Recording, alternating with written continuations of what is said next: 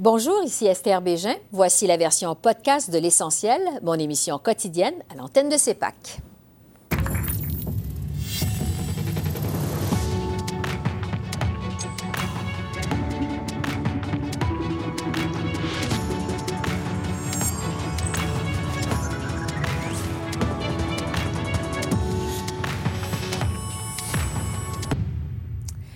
Bon début de soirée, mesdames, messieurs. Esther Bégin qui vous souhaite la bienvenue à l'essentiel. Euh, au jour 3 de la campagne électorale au pays, d'abord, Justin Trudeau s'apprête à, participer à un premier grand rassemblement de militants au Québec. Euh, le chef libéral est attendu à Montréal dans les prochaines minutes dans cette galerie d'art contemporain euh, du quartier Griffintown à Montréal où l'attendent, comme on le voit présentement, plusieurs militants. M. Trudeau, qui a lancé sa campagne aujourd'hui au Québec, doit s'adresser à ces militants montréalais. Donc, d'ici les prochaines minutes, il va être présenté par un de ses candidats vedettes dans la région métropolitaine, euh, l'environnementaliste plutôt Stephen Guilbeault, qui est le fondateur d'Équiterre, euh, qui se présente dans la circonscription de Laurier-Sainte-Marie à Montréal, euh, va donc présenter M. Trudeau. Je vous le rappelle, M. Trudeau qui est attendu au cours des prochaines minutes pour énergiser ses troupes à Montréal alors qu'il a lancé aujourd'hui sa campagne au Québec. Donc, on va vous présenter à CEPAC en direct cette allocution de M. Trudeau dès qu'il se présente sur ce podium. On va vous le présenter. Donc, M. Trudeau, euh, qui entre-temps a encore été questionné aujourd'hui sur la fameuse loi 21 sur la laïcité au Québec. Il a commencé sa journée à Trois-Rivières, dans le centre du Québec, ce matin, où il a annoncé une aide financière pour les entrepreneurs. Il en a profité pour euh, vanter au passage le bilan de son gouvernement en matière économique. Mais euh, le chef libéral a dû se défendre d'avoir malmené l'environnement au profit de l'économie pendant son premier mandat. Les journalistes lui ont demandé s'il avait un double discours sur la question. Alors voici la réponse de Justin Trudeau à ce sujet et ce sera suivi de ses intentions en ce qui a trait à la loi sur la laïcité au Québec. Non, absolument pas. Euh, je, suis toujours en train de dire exactement la même chose, que nous nous devons euh, d'acheminer nos ressources euh, pétrolières vers de nouveaux marchés à part les États-Unis, euh, parce qu'on est en train d'avoir un, rabais euh, pour nos ressources euh, qui n'aide en personne, surtout pas à financer cette transition, qu'on doit le faire de façon responsable et qu'on doit effectivement continuer de développer notre économie tout en protégeant notre environnement, ce qu'on est en train de faire en tant que gouvernement. On comprend qu'il reste énormément à faire, mais le choix maintenant est entre un gouvernement et de politiciens conservateurs qui veulent revenir en arrière et rien faire pour protéger l'environnement versus un gouvernement qui a démontré le plus de leadership dans l'histoire du pays par rapport aux protections de l'environnement et lutte contre les changements climatiques. Comme j'ai dit, et comme les Québécois savent très bien, euh, je serai toujours là pour défendre les droits et libertés fondamentaux euh, de tout le monde. Euh, je ne trouve pas euh, qu'un gouvernement devrait légiférer sur ce que les gens portent ou ne devraient pas porter. Euh, et je crois qu'une société libre ne devrait pas permettre la discrimination. Les Québécois sont eux-mêmes en train euh, de contester cette loi devant la Cour. C'est comme ça que notre Charte des droits et libertés est censée fonctionner pour qu'un citoyen puisse contester une loi avec laquelle ils sont en désaccord surtout quand il vient question des libertés fondamentales. Euh, je suis évidemment très attentivement ce processus, euh, mais pour l'instant, euh, je considère que ce serait contre-productif pour le gouvernement fédéral de s'engager dans la contestation pour l'instant. Alors qu'on attend toujours, vous le voyez en bas de votre écran euh, à droite, donc cette allocution de M. Trudeau, on attend qu'il arrive à cette galerie d'art contemporain de Montréal pour rencontrer ses militants. Euh, le chef conservateur, lui, a passé euh, la journée dans la région de Toronto, où il a annoncé le retour d'un crédit d'impôt pour le transport en commun. Andrew Scheer a critiqué le gouvernement libéral pour avoir éliminé cette mesure fiscale en 2017. M. Scheer a été questionné à savoir si cette annonce allait vraiment encourager l'utilisation du transport en commun ou si elle était plutôt euh, symbolique. Le chef conservateur a aussi dû répondre à des questions entourant certains de ses candidats conservateurs qui ont tenu des propos discriminatoires euh, sur les réseaux sociaux, dont euh, Cameron Ogilvy de Winnipeg Nord, qui a d'ailleurs été congédié. Alors, on écoute là-dessus M. Scheer. Mais c'est euh, pas symbolique d'épargner les familles euh, presque 1000 dollars par année. Ce n'est pas une geste symbolique. C'est le, vraie assistance pour rendre la vie plus abordable. Et c'est clair que quand on donne les, incitatifs pour les gens de choisir le transport en commun au lieu de prendre leur auto, euh, on peut encourager les gens de, prendre le transport en commun. Et le président de la TTC ici à Toronto a dit que quand les libéraux ont annulé cette crédit, que ça va avoir un impact négatif sur le niveau des gens qui, euh, qui prennent le transport. Alors, nous sommes très, euh, très heureux de cette, euh, cette annonce aujourd'hui et je suis sûr que les Canadiens qui prennent le transport en commun, en commun vont l'apprécier aussi. Ah oui, alors euh, premièrement, le, candidat à, Winnipeg Nord a, caché ses, euh, euh, ses, messages de notre parti. Alors on a, demandé de, de, lui démissionner et on va avoir un nouveau candidat dans cette circonscription. Ici, dans, le, dans la grande région de Toronto, les deux candidats que vous avez mentionnés s'excusaient pour leur parole et c'est clair que leur langage était inacceptable et, euh, offensive à, la communauté euh, LGBT. Euh, alors, je suis content qu'elle a s'excusé. mais si on veut parler de les, les partis avec les problèmes, le Parti libéral a un problème avec euh, les candidats avec euh, les points de vue antisémitiques parce que Justin Trudeau a refusé de condamner son propre candidat à Saint-Léonard-Saint-Michel il y a deux semaines maintenant, qu'il a refusé de dénoncer les, paroles antisémitiques de son propre candidat. Alors, j'ai une question pour M. Trudeau. Pourquoi les gens avec euh, les points de vue anti-juifs pensent qu'il est bienvenu au Parti libéral? Jack Meeting, lui, était aussi dans la région de Toronto aujourd'hui. Euh, le chef du NPD a fait une annonce en matière de télécommunications. Il s'est engagé à plafonner le prix des services d'accès à Internet et de téléphonie cellulaire. M. Singh a répété que les lobbies prenaient euh, trop de place à Ottawa et que s'il est élu, une de ses priorités sera de tenir tête aux grandes entreprises du pays. Il a ensuite livré un discours économique euh, en après-midi au Canadian Club de Toronto. Voici Jack Meeting. Parce qu'on paye euh, un parmi les plus chers euh, prix pour les services cellulaires et services Internet à travers le monde. Donc, ce qu'ils font n'a pas l'impact qu'on a besoin d'avoir. Parce que à ce moment, à travers les pays, on est parmi les plus chers. On a des autres, euh, autres pays comme Australie qui est tellement similaire comme géographie, comme population, mais il paye une moitié, un peu une demi que, que ce qu'on paye. Donc, on peut euh, pousser les, les, grandes compagnies de télécommunications d'aider du monde. On a le pouvoir de le faire et maintenant, avec les néo-démocrates, on a le courage d'agir. Euh, parce que je pense qu'une économie qui marche pour tout le monde, c'est une économie qui est bonne pour tout le monde. Quand on a des grandes inégalités dans une société, ça crée euh, un problème pour tout le monde. Et ce qu'on propose, c'est si on veut vraiment avoir une société qui avance de l'avant, il faut avoir des, égalités, des équités dans la société. Et à ce moment, avec beaucoup de monde qui n'ont pas accès aux ressources pour acheter une maison, qui ont peur de l'avenir, on peut changer tout ça si on fait des choix, des meilleurs choix pour les gens. Et je pense que ça, c'est pour, tout le monde, pour l'économie, pour les entreprises et pour les gens. Le chef du Bloc québécois, Yves-François Blanchette, était à Saint-Roch de l'Achigan ce matin dans la Nodière. Il venait donner euh, son appui aux citoyens de la région qui militent contre un projet d'aérodrome. Monsieur Blanchette a comparé le projet à celui de l'oléoduc Énergies, qui aurait euh, d'ailleurs traversé cette région s'il avait vu le jour. Il a rappelé euh, que le Bloc est contre ce projet et qu'il mise plutôt sur le développement des énergies propres. Yves-François Blanchette s'est aussi fait le défenseur des communautés locales au Parlement canadien et il a qu'une forte présence bloquiste aux communes peut avoir une influence considérable. Voici le chef du Bloc québécois.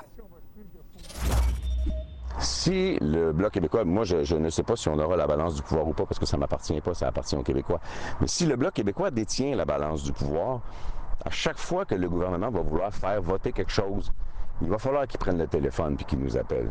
Il va avoir bien, bien, bien des problèmes à faire voter un certain nombre de choses si systématiquement ils refusent d'être à l'écoute de ce qu'on demande ou s'ils refusent de se retirer de ce type de contestation-là. L'autre élément qui est très clair, c'est si personne ne dit rien, ils vont faire ce qu'ils veulent.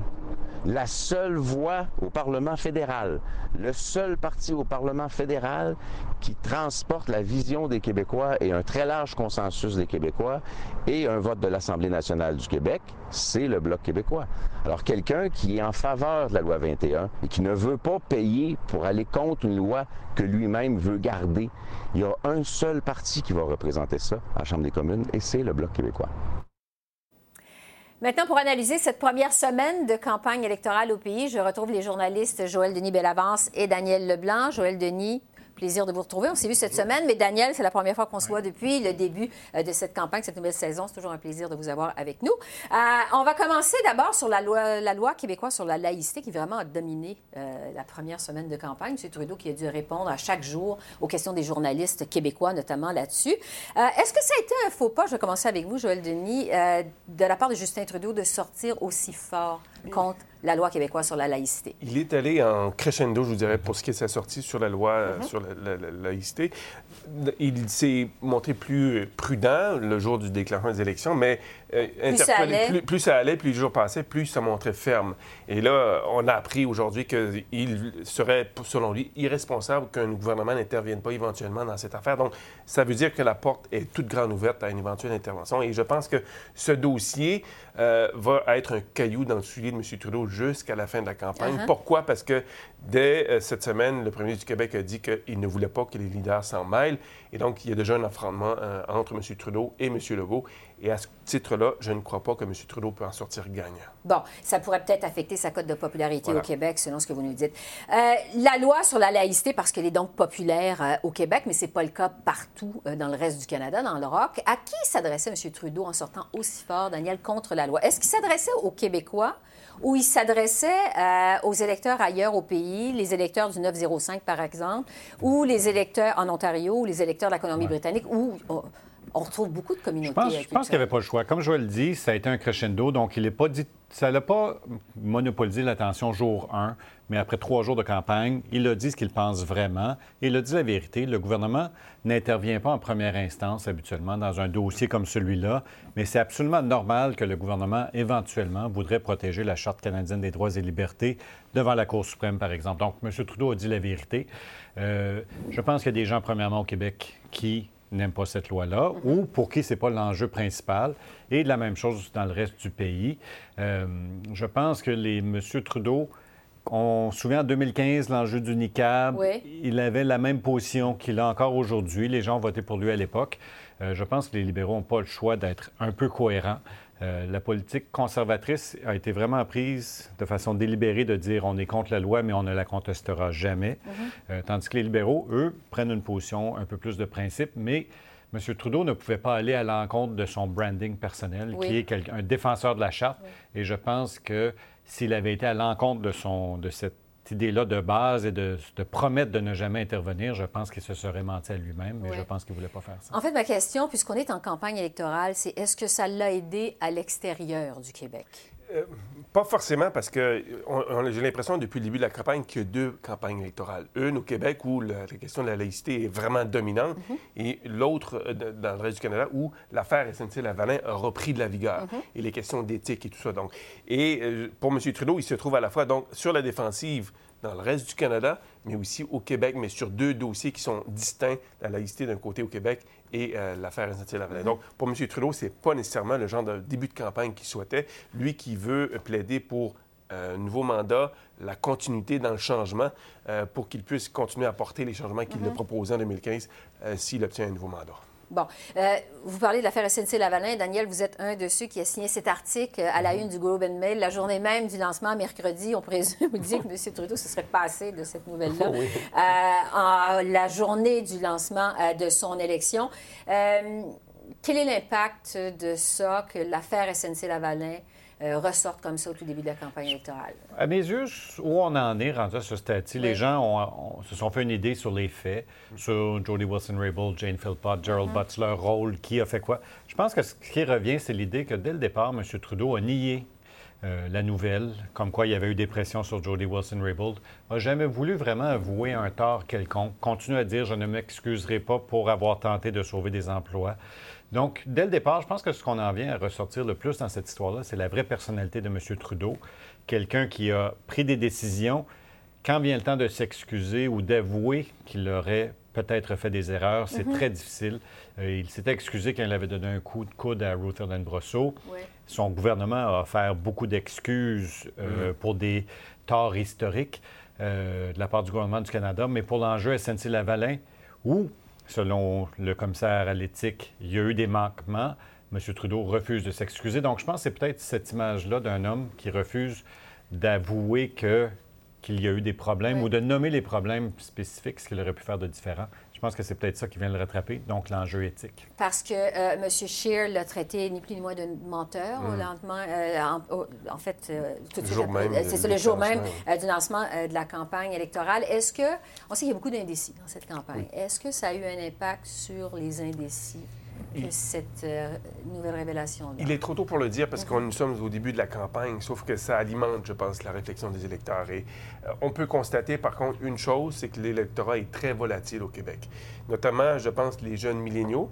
Euh, j'avais obtenu des chiffres récemment qui indiquaient que 50% des gens de 18 à 34 ans avaient voté pour le Parti libéral en 2015. Mhm. Et c'est cette cohorte d'électeurs que le Parti libéral souhaite garder. Mais cette cohorte d'électeurs n'a pas nécessairement de loyauté euh, politique envers qui que ce soit. Donc, il faut jouer euh, de façon prudente sur une foule de dossiers pour ne pas les affecter. Mais surtout, ces électeurs pourraient bouger d'un bloc en raison de la question environnementale. Et ça, ça va ultimement, éventuellement s'imposer durant la campagne, je pense, avec la manifestation qui est prévue à Montréal le 27 septembre, avec la venue de Greta Thunberg aussi au Québec. Donc, tôt ou tard, ces gens-là vont se porter une attention très, euh, très forte à la question de l'environnement. Oui, parce qu'on n'a pas encore parlé d'environnement dans la campagne électorale, alors que ça doit être la question de l'isoloir. On pensait au départ que ça allait être un référendum sur l'environnement, sur le climat.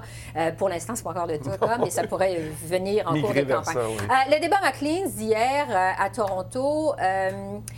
Bon, Joël Denis, vous avez écrit euh, là-dessus aujourd'hui. Vous dites que celui qui en est ressorti euh, gagnant, de certaine façon, c'est Andrew, euh, pas Andrew Scheer, mais plutôt Jack Meeting.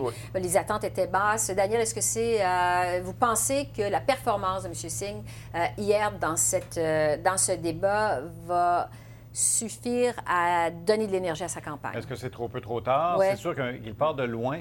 Les attentes sont relativement basses à l'égard du NPD. Manque de candidats, manque de financement, manque d'organisation. En même temps, ces discours ont été intéressants, ces points de presse ont été intéressants, des éléments visuels intéressants, mhm. donc beaucoup de créativité au sein de l'équipe du NPD. Un bon débat. Ce n'était pas le débat le plus écouté, donc il y aura les face-à-face TVA et ensuite les deux débats des consortiums. C'est là où M. Singh doit se dire, écoutez, j'ai bien réussi, mais continue à travailler très fort parce qu'il se fait un peu tard si les gens se sont déjà fait une première impression de M. Singh ou du NPD. Mhm c'est à lui de, de, changer cette première impression-là que les gens ont déjà eue. Ça fait longtemps qu'il est là et il n'a pas encore réussi à marquer l'imaginaire des Canadiens. Oui, je, je, je pense qu'il a réussi à effacer les doutes au sein de ses propres troupes. Mm-hmm. Je pense que c'était l'objectif de ce débat. Il était en parfaite maîtrise de des dossiers, euh, combatifs, euh, s'adressait directement à, ses électeurs, ceux qu'il souhaite courtiser, mm-hmm. en, nommant des cas précis de cas vécus. Et euh, dans l'ensemble, je dirais qu'il est sorti gagnant de ce débat. Euh, l'impact, je pense, ça va lui donner confiance mhm. et aussi, je, pense, confondre les sceptiques. Donc, il ne faut pas tenir pour acquis que la euh, campagne de M. Singh ne va nulle part. C'est tout le contraire. Euh, M. Scheer a participé évidemment au débat. M. Trudeau n'y était pas. On le sait, il a refusé d'y participer. M.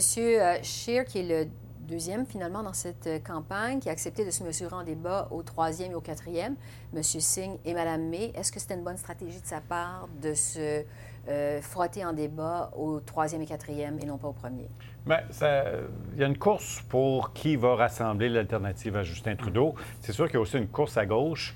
Euh, je pense que M. Trudeau n'aura pas payé un grand, grand prix finalement d'avoir manqué ce débat-là. Mm-hmm. Euh, est-ce que les autres auraient dû se commettre?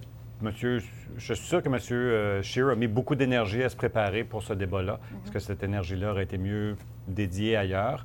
Euh, on verra. Mais c'est sûr que euh, ça donne un peu de légitimité aux autres partis qui voulaient se faire voir. Mme May aussi qui voulait se Ouais. faire entendre. Je dirais là-dessus rapidement, Oui. je pense que c'est un avantage pour M. Scheer et M. Singh. Pourquoi? Parce que pour eux, c'est une pratique.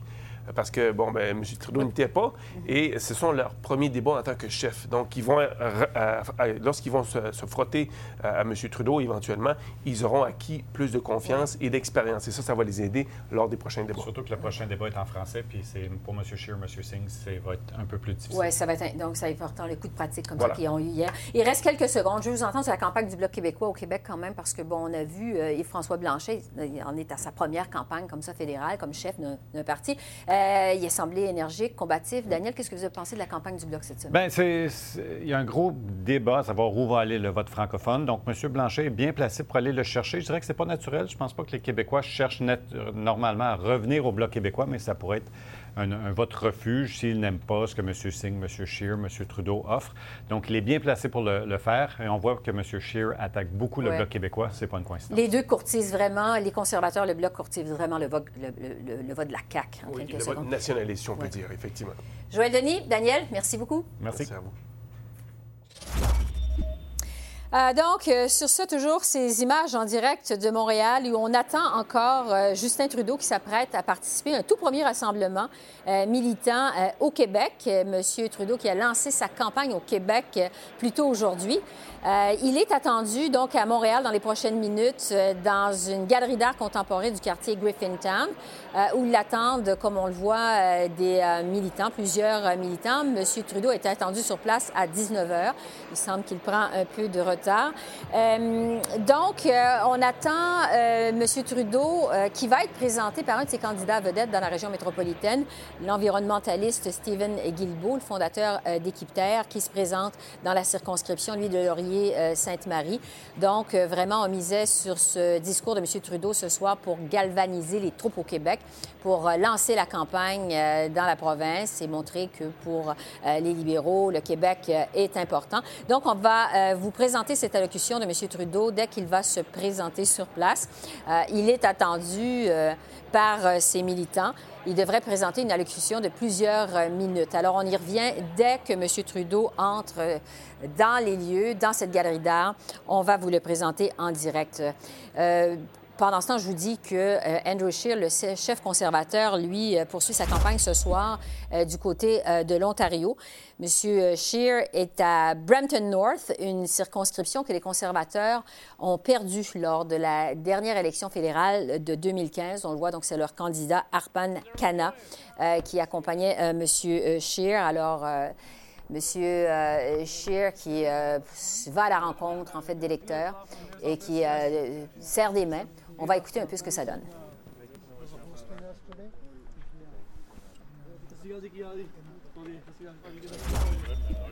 Alors voilà. Alors, en entendant euh, ce discours de M. Trudeau, euh, qui devrait être dans les prochaines minutes, on va poursuivre la présentation de notre série d'entrevues avec les chefs de parti euh, que j'ai réalisés en prévision de cette campagne électorale, histoire de discuter avec eux, entre autres, des enjeux qui touchent le Québec. Alors, on va vous présenter l'entretien que j'ai eu avec le chef du Bloc québécois, Yves-François Blanchette, il y a quelques jours. Mais évidemment, donc, ça s'est fait avant le déclenchement de la campagne électorale au pays. Mais si jamais M. Trudeau arrive dans cette, ce lieu de rassemblement, on va vous le présenter. Alors, entre-temps, voici mon entrevue réalisée avec euh, Yves-François Blanchette. Yves-François Blanchette, bonjour. Bien le bonjour. Au moment de réaliser cette entrevue, on est à la veille du déclenchement de la campagne électorale. Je me demandais d'abord dans quel état d'esprit êtes-vous? J'ai hâte, j'ai très hâte qu'on soit vraiment dans l'action. En fait, j'ai un peu hâte de croiser mes, euh, mes vis-à-vis des autres formations politiques. C'est sûr, j'ai l'avantage d'être exclusivement sur le territoire québécois, mais je les vois pas. Ils sont pas là à date. Alors, euh, bien sûr, ça me fait plaisir euh, de rencontrer un maximum de Québécois, mais pour que les gens fassent un choix, il faudra qu'on puisse faire des comparaisons. Alors, j'espère que M. Singh, Trudeau et Scheer feront pas le tour du Québec puis qu'ils vont venir euh, sur notre territoire parler à nos gens et répondre à leurs questions. Vous tentez de vous faire élire dans la circonscription de Belleuil-Chambly sur la rive sud de Montréal. En même temps, vous êtes le chef d'une formation politique. Euh, comment vous allez concilier votre rôle, justement, de leader du Bloc québécois et celui de candidat qui veut se faire élire dans sa circonscription?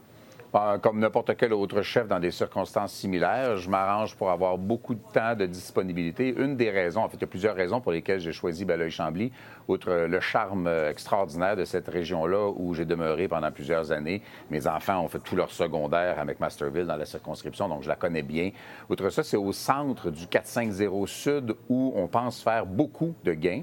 Et c'est assez près de Montréal où il y a beaucoup d'activités médias. Donc, pour moi, en termes de logistique et, et de pure tactique, euh, il y avait des avantages importants à Belleuil-Chambly, en plus de connaître le coin et, et trouver que c'est un endroit tout à fait adorable. Est-ce que le Bloc québécois va parler de souveraineté pendant la campagne électorale?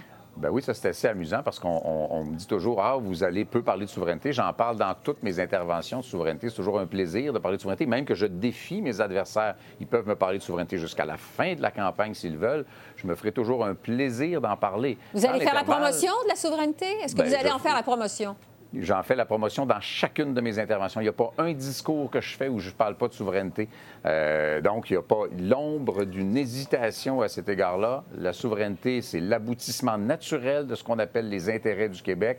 Alors, on va continuer à en faire la promotion pour que les gens se rendent compte qu'une fois que tu es nationaliste, que tu soutiens l'idée d'une nation québécoise, mais le prolongement naturel de ça, Ouais. ça pourrait être tous les pouvoirs qui viennent avec la souveraineté. En fait, je vous pose la question parce que vous vous êtes déjà engagé au Bloc québécois à porter la voix du gouvernement du Québec euh, à Ottawa. Or, le gouvernement de la CAQ, on le sait, n'est pas souverainiste. Alors, est-ce que ça veut dire que le Bloc va quand même reléguer au second rang la promotion de la souveraineté pendant la campagne électorale?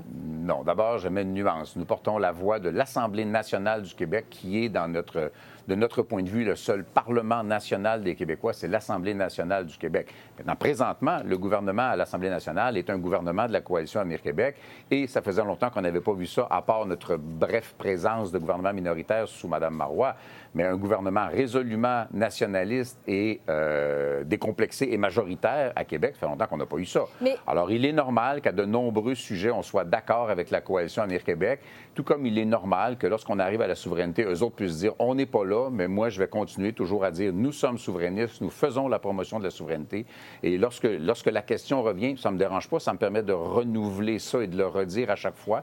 Mais pour moi, il n'y a pas l'ombre d'une hésitation. Je suis un indépendantiste très déterminé. Mais est-ce que c'est ce dont veulent entendre parler les Québécois, la souveraineté, pendant cette campagne électorale fédérale? Mais euh, une campagne électorale, c'est pas un moment où on dit aux gens exactement et exclusivement ce qu'ils ont envie d'entendre. Une campagne électorale, c'est l'exercice où chacun propose quelque chose en espérant qu'il y ait des propositions assez différentes. En matière environnementale, tous les partis canadiens sont pour l'exploitation des sables bitumineux et leur passage forcé à travers le Québec, mais il n'y a que le Bloc québécois qui est contre le passage du pétrole de l'Ouest à travers le Québec. En tout cas, pas davantage que maintenant et assurément pas avec un nouvel oléoduc. Tu sais, on fait des offres politiques qui sont différentes et les gens font des choix. Moi, je suis là pour présenter ce que le Bloc incarne, ce que le Bloc propose et les gens auront le choix entre les différentes formations politiques. Bon. Beaucoup de sujets, sur la laïcité, sur la langue française, sur le pétrole, sur la gestion de l'offre. Ben justement, sur je veux vous entendre sur on la laïcité. Justement, je veux vous entendre sur la laïcité parce que euh, lors de la dernière élection provinciale, le 1er octobre, le- euh, le- la CAQ, finalement, le gouvernement de M. Legault, les troupes de M. Legault ont fait euh, campagne en tablant sur l'immigration, la laïcité, les thèmes identitaires. Ça a remporté évidemment beaucoup de succès. Le slogan du Bloc québécois, c'est... euh, le Québec, c'est nous. Ça fait également référence à l'identitaire. Est-ce que le Bloc québécois a l'intention, justement, de beaucoup tabler sur les enjeux ident- identitaires pendant la campagne électorale? D'abord, le Québec, c'est nous, ne réfère pas qu'à la notion d'identité parce que au niveau économique, au niveau environnemental, au niveau linguistique, à bien des égards, les caractéristiques du Québec et les consensus au Québec sont totalement différents de ceux du Canada. Et nous, nous incarnons ça pour l'ensemble des Québécois, quelle qu'en soit l'origine. Alors, c'est très... J'aime pas le mot parce qu'il a servi à toutes sortes de patentes, mais c'est très inclusif, c'est très tout le monde, notre nous. Euh, et euh, dans la mesure où le Bloc québécois défend qu'il ne devrait y avoir que l'Assemblée nationale du Québec comme seul Parlement national des Québécois qui interviennent en matière de langue, de culture, de valeurs et de laïcité, de patrimoine, d'un certain nombre de choses. Bien, on pense que le- ça ne peut pas être à la base de notre campagne puisqu'on dit que ça relève de Québec. Maintenant, On sait très bien qu'est-ce qui se passe pour l'instant. Les partis fédéralistes vont essayer de mettre ça sous le tapis pendant la campagne électorale. Et le 22 octobre, qui que ce soit qui sera au gouvernement, il y aura des ressources pour ceux qui veulent s'opposer à la loi québécoise sur la laïcité. Et nous, on dénonce ça. D'aller attaquer une loi très consensuelle au Québec avec l'argent des taxes et des impôts des Québécois utilisés contre eux-mêmes, il y a quelque chose d'assez odieux dans le procédé. On peut s'attendre justement à ce que le Bloc, pendant la campagne, euh, force euh, euh, M. Trudeau, M. Scheer à se commettre justement sur leurs intentions euh, concernant le projet, de- euh, en fait, la loi sur la laïcité du Québec, euh, s'ils vont la poursuivre euh, devant les tribunaux, la contester plutôt devant les tribunaux. Est-ce que justement ça va être un gros cheval de bataille pour vous, le Bloc québécois, que cette loi Ah. de la laïcité? les gens doivent vraiment beaucoup se méfier. Je les invite à se méfier parce que en campagne électorale, ils vont essayer soit de ne pas en parler, soit ils vont dire qu'ils respectent la décision du Québec. Mais on sait très bien que le 22 octobre au matin, le lendemain de l'élection, tous les groupes qui veulent s'opposer à la loi québécoise sur la laïcité vont se mettre à la porte du bureau du premier ministre pour se faire financer. Ça sera probablement pas l'État canadien lui-même qui va défier la loi, mais il va financer et finance déjà un ensemble de groupes qui, à partir des subventions qu'ils reçoivent du gouvernement canadien, vont à l'encontre d'une loi qui a l'appui de plus de 70 des Québécois. C'est là qu'il y a quelque chose d'un peu odieux parce que c'est notre propre argent qui est utilisé contre nous. On sent que ça va être euh, un argument quand même de taille pour le Bloc pendant la campagne. Le temps fait, je vais vous parler d'environnement parce que vous avez dit que vous êtes d'accord avec M. Trudeau euh, sur le fait que l'environnement doit être la question de l'isoloir pour cette élection euh, du, 29, euh, du 21 octobre. Qu'est-ce qui préoccupe plus particulièrement les Québécois en matière d'environnement, selon vous? En fait, c'est c'est là que s'arrête mon accord avec M. Trudeau. Oui, il serait irresponsable que l'environnement ne soit pas la question de l'une. Donc, pour moi, il est crucial qu'on s'organise pour que le qu'on s'organise pour que le thème central de la campagne électorale soit l'environnement. Et nous, on a ce qu'on met de l'avant, c'est un modèle québécois. C'est un modèle qui est basé sur nos centres de recherche, sur nos ressources naturelles en région, sur notre énergie propre, qui est une différence majeure entre le Québec et le Canada, sur notre structure de PME, le développement de technologies propres très, très exportables qui créent de la richesse pour les régions québécoises pendant que, à l'heure actuelle, ce que le gouvernement canadien fait et continuerait à faire, c'est prendre l'argent des Québécois et l'envoyer dans l'Ouest pour développer un, un pétrole totalement irresponsable en termes environnementaux. Bon, Donc, pour moi, il est essentiel qu'on associe et qu'on lie création de richesse et environnement au Québec. Parlons euh, de pipeline, euh, justement. On sait qu'il y a un différent entre l'Alberta et le Québec concernant le projet d'énergie Est. Euh, M. Legault euh, en veut pas, les Québécois, semble-t-il, n'en veulent pas. Quelle est la position du Bloc québécois sur énergie On Est? a toujours été particulièrement clair, on a toujours fait cette bataille-là. Nous sommes profondément opposés au projet Énergie Est. Nous sommes passablement outrés que les conservateurs, à l'encontre même de ce que dit l'entreprise, veulent absolument ramener le projet. Le Québec est totalement approvisionné en pétrole et fait le raffinage de son propre pétrole.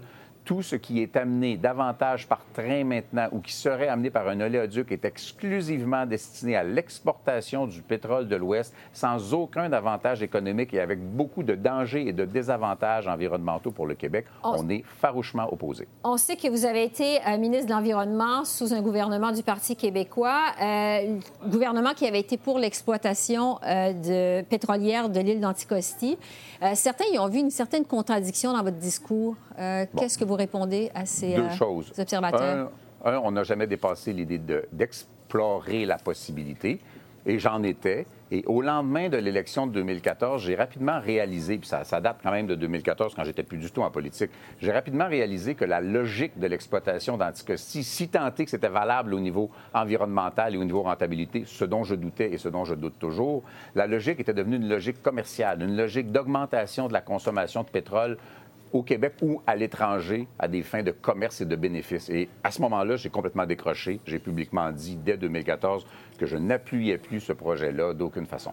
Un mot sur l'affaire SNC-Lavalin qui pourrait rebondir dans la campagne électorale. M. Trudeau a toujours défendu le fait qu'il voulait sauver des emplois au Québec, sauver un fleuron québécois. Quelle va être la position du Bloc québécois sur l'affaire SNC-Lavalin pendant la campagne électorale? Le Bloc québécois disait et dit encore et continuera à dire qu'il y a 3000 emplois au Québec qui sont liés à SNC-Lavalin. Chacun de ces travailleurs et chacune de ces travailleuses-là n'a rien fait de pas correct, n'a rien fait de criminel et ils sont pénalisés par l'extrême maladresse et le mépris des règles du gouvernement qui n'a pas voulu dire ouvertement et publiquement il faut sauver cette entreprise-là parce qu'il avait peur de la réaction à Toronto puis il avait peur de la réaction dans l'Ouest. Alors il a échoué lamentablement à soutenir les emplois de l'entreprise. À l'heure actuelle, les actions de SNC-Lavalin tombe en bourse, les clients fuient l'entreprise, les perspectives d'avenir de SNC Lavalin sont très mauvaises, les travailleurs qui le peuvent s'en Ça aurait été vont quoi l'approche du Bloc québécois dans le dossier? La position du Bloc québécois, c'est qu'il y aurait dû d'emblée y avoir une entente de réparation telle que leur propre loi le permettait et le suggérait pour préserver les emplois dans toutes les régions du Québec. Il nous reste moins de deux minutes. Euh, on a beaucoup parlé euh, de la possibilité d'un gouvernement minoritaire au terme de l'élection minoritaire euh, libérale, minoritaire conservateur, avec la possibilité que le Bloc québécois se retrouve avec la balance du pouvoir. On peut présumer que vous en rêvez, M. Blanchette. Qu'est-ce que vous feriez avec la balance du pouvoir à Ottawa, le Bloc québécois? Mais je vous dis rapidement ce qu'on ferait pas. On ne deviendrait pas un instrument du fédéralisme canadien. On ne s'associerait pas à un gouvernement. On ne s'associerait pas à un parti, mais à la pièce, au cas par cas. Ce qui sera bon pour le Québec sera soutenu par le Bloc québécois et ce qui sera mauvais pour le Québec ne sera pas soutenu par le Bloc québécois. Et d'emblée, je peux dire que si un gouvernement, quel qu'il soit, veut déposer un budget sans assurer immédiatement le versement de la totalité des compensations aux entrepreneurs agricoles sous gestion de l'offre, ben, on ne supportera aucun budget qui n'inclura pas ça. C'est un engagement très formel. Ces gens-là ont déjà trop payé pour un mauvais traité qui a été tordu au bénéfice de l'Ontario. Et en quelques secondes, actuellement, le Bloc québécois détient 10 sièges aux communes. On sait que ça en prend 12 pour former officiellement un parti à Ottawa. Euh, vous avez déjà dit que vous rêviez de 20 sièges au lendemain de l'élection, euh, le 22 euh, octobre. Qu'est-ce qui va vous permettre en quelques secondes encore de dire mission accomplie au Bloc québécois le 22 octobre? En fait, pour moi, 20 sièges, c'est un plancher. Euh, Quand je me permets de rêver, c'est passablement plus élevé que ça, mais je reconnais d'emblée que ça appartient aux électeurs. Il faut avoir l'humilité de dire les électeurs décideront combien on est et si on a ou pas la balance du pouvoir. Alors moi, le message, c'est clair, il y a un seul parti qui ne parlera que pour le Québec et les exemples qui démontrent que les autres formations politiques sont trop influencées par les intérêts des finances de Toronto, de l'automobile de l'Ontario, du pétrole de l'Ouest. Nous, on ne parle que pour le Québec. Et ce qui n'est pas bon pour le Québec n'aura jamais notre appui. Ce qui est bon pour le Québec aura notre appui. Et ça, ça va rester de même jusqu'à ce qu'on atteigne l'indépendance nationale. Et François Blanchette, on va vous suivre pendant cette campagne électorale. Merci beaucoup et bonne campagne. Un grand plaisir. Au revoir. Va s'en aller du côté de Montréal où euh, Justin Trudeau s'apprête à participer à son premier grand rassemblement euh, au Québec. On le voit présentement, c'est son épouse Sophie Grégoire Trudeau euh, qui s'adresse à la foule. Monsieur Trudeau va prendre la parole pour une allocution qui va durer plusieurs minutes. Monsieur Trudeau qui a donc lancé sa campagne aujourd'hui au Québec. Il était à Trois-Rivières ce matin, sur la rive sud de Montréal cet après-midi. Il est donc attendu par des dizaines quelques centaines de militants. On va écouter Sophie Grégoire Trudeau et euh, je vous reviens dans un instant. très uniques à eux-mêmes. Et je pense à quelqu'un en particulier. Qui connaît Mark Miller ici?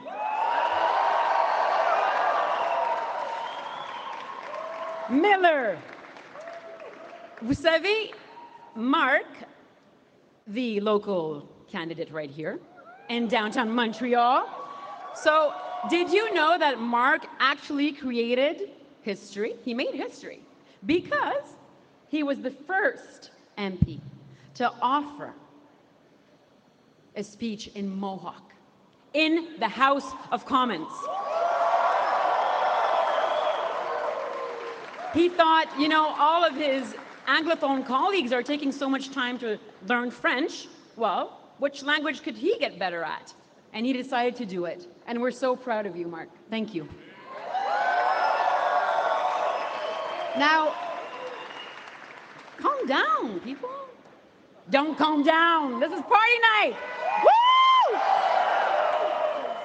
Um, the next person I'm going to present you would actually love the fact that Mark Miller is an expert beekeeper. He does it all, doesn't he? And the next person who will be on this stage, when I learned that he wanted to run with us, not for us, with us, this is all an adventure where we're all together, united. I was deeply touched, and I felt a deep sense of humility. Vous savez, je l'ai rencontré et j'ai aussi rencontré sa famille, ses filles et sa femme, Morgane. Et maintenant, je suis un peu confuse parce que je ne sais plus c'est laquelle ou, lequel mon préféré. Vous allez comprendre à un moment donné, je- je- j'en suis certaine si vous, si vous les rencontrez. Alors, the next person that is going to speak with you is a giant in his own ways. He's been fighting on behalf of this country and this planet and for Canadians for years. And now he wants to bring this battle with us to Ottawa. Ladies and gentlemen, he is a pragmatic and a dreamer. And I'm sure a lot of people, you know, feel close to this here in this room and all across Canada, all of our allies and friends. And he knows that we have a solid plan for the environment and for Canadians across the country. Ladies and gentlemen, please welcome le prochain candidat de Laurier-Sainte-Marie, Stephen Guilbeault.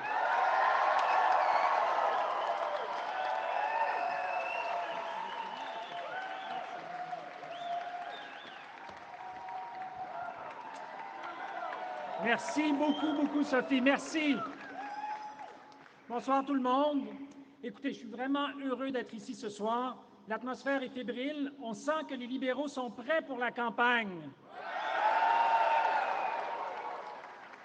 Comme le disait Sophie avant de me lancer en politique, j'étais très impliqué dans le mouvement environnemental sur la question des changements climatiques et j'ai décidé que si je voulais porter mon combat plus loin, je devais être autour de la table où sont prises les décisions. Lorsque j'ai décidé de me présenter, j'ai choisi l'équipe qui, si on regarde les chiffres, et je l'ai fait, a investi le plus dans la lutte contre les changements climatiques. L'équipe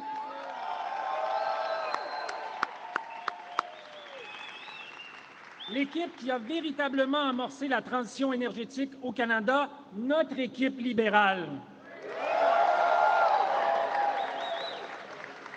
Et parlant de l'équipe, donnez-moi une minute pour vous les présenter toutes et tous. Alors, Pablo Rodriguez, Michel Picard, Annie Kokrakis, Marc Garneau, José Larose, Frédéric Beauchemin, Diane Leboutillier, Régent Hébert, Chantal Pilon, Carl Trudel, Brenda Shanahan, Mélanie Joly, David Lemery, Soraya Martinez, Yves Robillard, Geneviève Hins, Linda Lapointe, Stephen McKinnon, Angela Iacono, Simon Chalifou, Jean Rioux, Jean-Claude Poisson, Florence Gagnon, Faisal El-Kouri, Ramaz Ayoub, Peter Shefki, Rachel Bendayan, Greg Fergus, Jonathan Plamondon, William Amos, Anthony Hausfather, Emmanuel Dubourg, Patricia Lemtasio, Christine Poirier,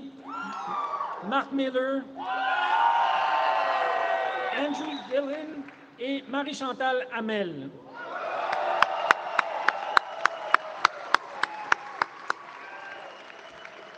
Depuis le début de mon aventure politique, je suis vraiment impressionné par les gens que je rencontre, la diversité qui existe dans notre parti, l'ambition qui habite nos partisans. Ça m'inspire beaucoup. Ça témoigne non seulement du grand mouvement que vous avez bâti, mais aussi du genre de chef que nous avons et de ses valeurs. Je connais Justin Trudeau depuis plus d'une décennie. C'est un visionnaire et un rassembleur. Vous n'avez qu'à regarder autour de vous ce soir pour en avoir la preuve.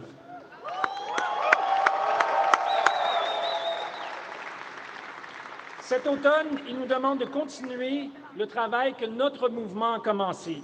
Et je suis fier d'avoir décidé d'avancer avec lui. Je sais que vous l'êtes aussi, donc sans plus attendre, accueillons très chaleureusement celui qui nous mènera à la victoire le 21 octobre prochain, Justin Trudeau.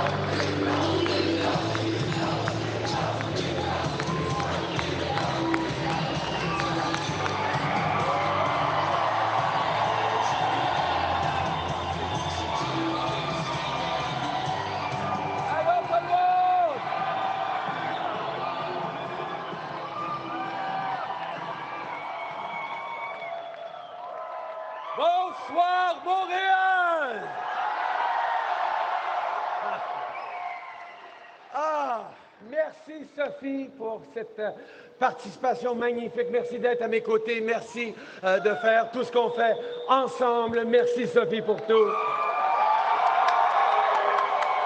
Merci, Steven, de faire partie de notre équipe, de ton implication, de ton dévouement à notre planète, à notre pays, à notre avenir. Merci, Steven.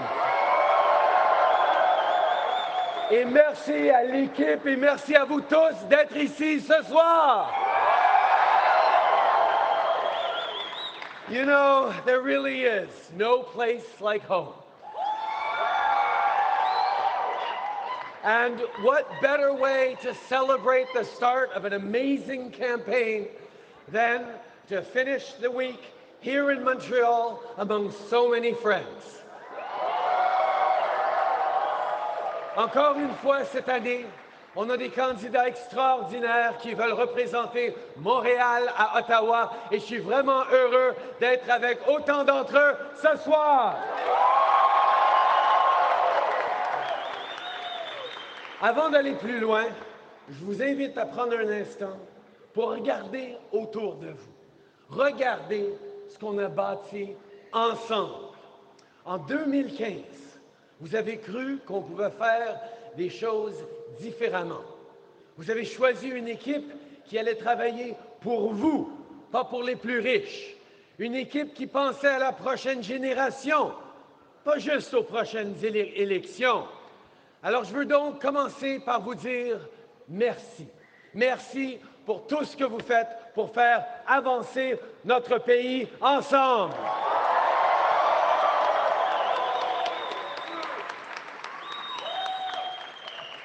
Savez, plus tôt aujourd'hui, j'étais à Trois-Rivières pour parler de ce qu'un nouveau gouvernement libéral va faire pour aider encore plus les petites et moyennes entreprises. Mais on a aussi parlé du choix important qu'on sera tous appelés à faire le 21 octobre prochain. Un choix entre des visions de notre pays qui, franchement, ne pourraient pas être plus différentes.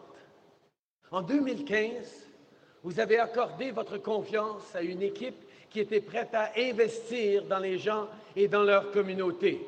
Vous en aviez assez du gouvernement de Stephen Harper qui pensait que l'austérité et les coupures étaient la réponse à tout.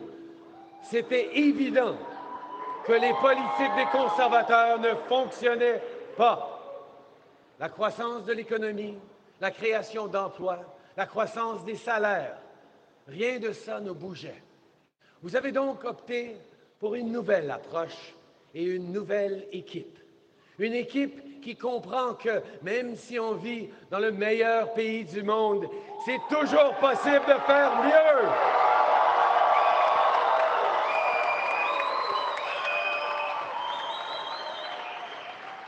Et bien qu'il nous reste encore énormément de travail à faire, on a passé les quatre dernières années à améliorer les choses pour les gens de la classe moyenne et on a le bilan pour le prouver. Poverty is way down. Unemployment. Unemployment is at historic lows and job creation is way up.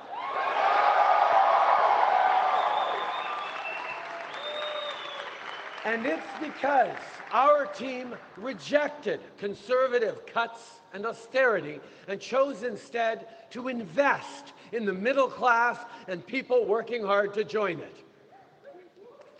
People, people like Isabelle, who lives on the North Shore. Depuis quelques années maintenant, Isabelle reçoit la nouvelle allocation canadienne pour enfants à chaque mois.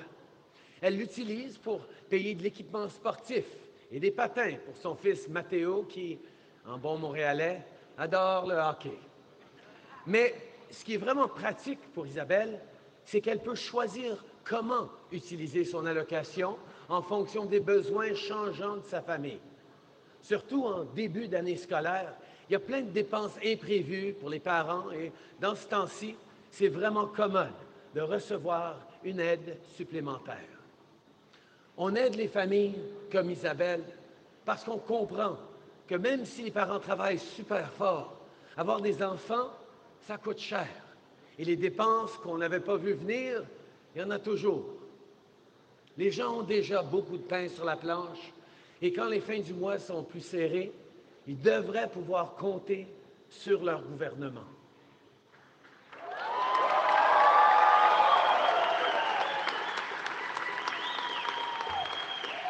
At the same time, we're also acting on the issues that matter most to Canadians. Issues like climate change. For the first time, Canada has a real plan to tackle the greatest challenge facing this generation and the next.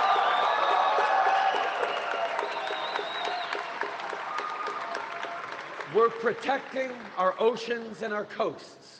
We're laying the groundwork to ban single use plastics as early as 2021.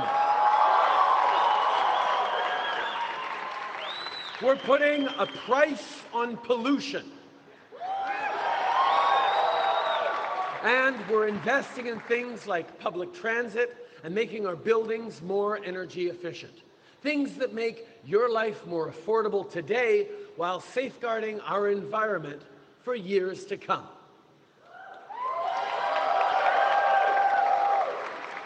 On investit aussi dans la culture et les arts. C'est un secteur qui crée des milliers d'emplois à travers le pays et qui enrichit notre quotidien. On est, on est fiers d'avoir alloué des nouveaux fonds pour appuyer les festivals et les événements communautaires comme ceux qui ont lieu pas loin d'ici, dans le quartier des spectacles. Et, contrairement à d'autres partis politiques, les libéraux sont catégoriques sur les grands enjeux de société qui méritent une réponse claire. À travers le monde, on voit la façon dont les droits des femmes prennent du recul. On voit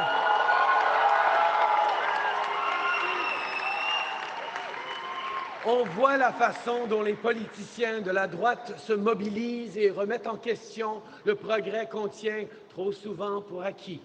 Nos adversaires le voient eux aussi. Ils en prennent note. Ils s'en inspirent. Je veux donc être très clair. Le Parti libéral du Canada protégera toujours le droit des Canadiennes de choisir. C'est à la femme et à la femme seulement de prendre des décisions qui concernent son corps et son avenir. Point final.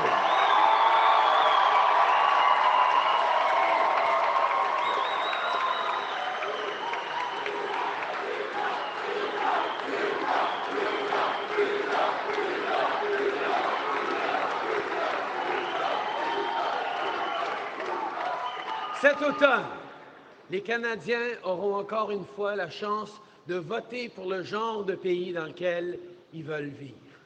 Une décision cruciale s'impose.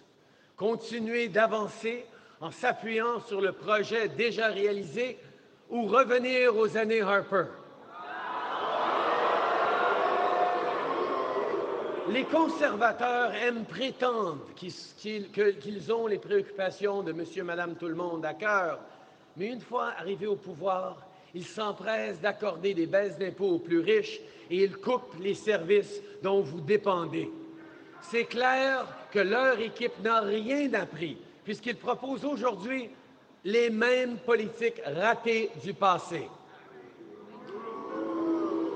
Mis à part leur décision de sourire un peu plus, ils n'ont pas de nouvelles idées à partager avec les Canadiens.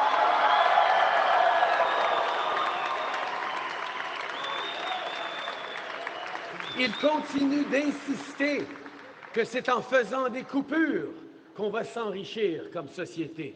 Eh bien, nous, on a choisi d'avancer, de faire preuve de vision et d'ambition.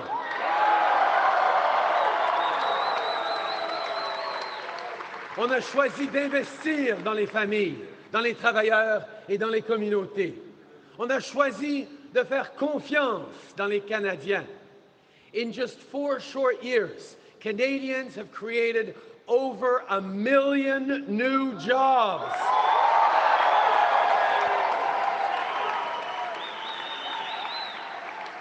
We negotiated new health accords with the provinces and territories with historic investments in home care and mental health.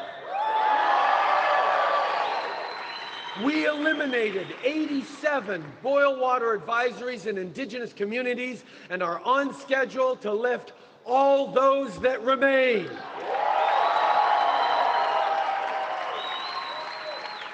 The new Canada Child Benefit is helping parents with hundreds of dollars tax free every month, and we've lifted 900,000 Canadians out of poverty, including 300,000 kids.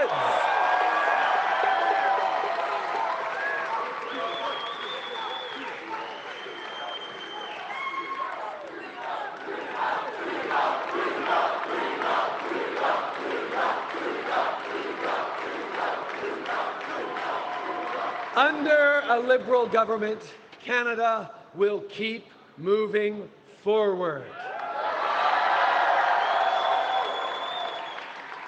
On a accompli beaucoup de choses ensemble au cours des quatre dernières années, mais c'est clair qu'il nous reste encore du travail à faire. Il nous reste du monde à aider, des problèmes à régler et des progrès à réaliser. Le 21 octobre, les Montréalais et tous les Canadiens auront un choix important à faire. Revenir aux années de Stephen Harper ou continuer d'avancer. Moi, j'ai choisi d'avancer.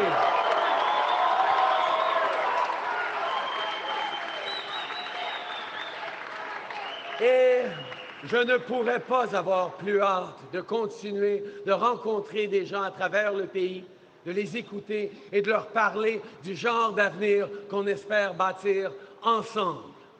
Je vous encourage d'ailleurs à faire la même chose, à aller cogner aux portes de vos voisins, à parler à vos grands-parents et vos amis, à faire des appels et, si vous le pouvez, à faire un don. Parce que, mes chers amis, c'est ensemble qu'on a mérité la confiance des Canadiens et c'est ensemble qu'on va choisir d'avancer. Merci les amis. Merci Montréal. Merci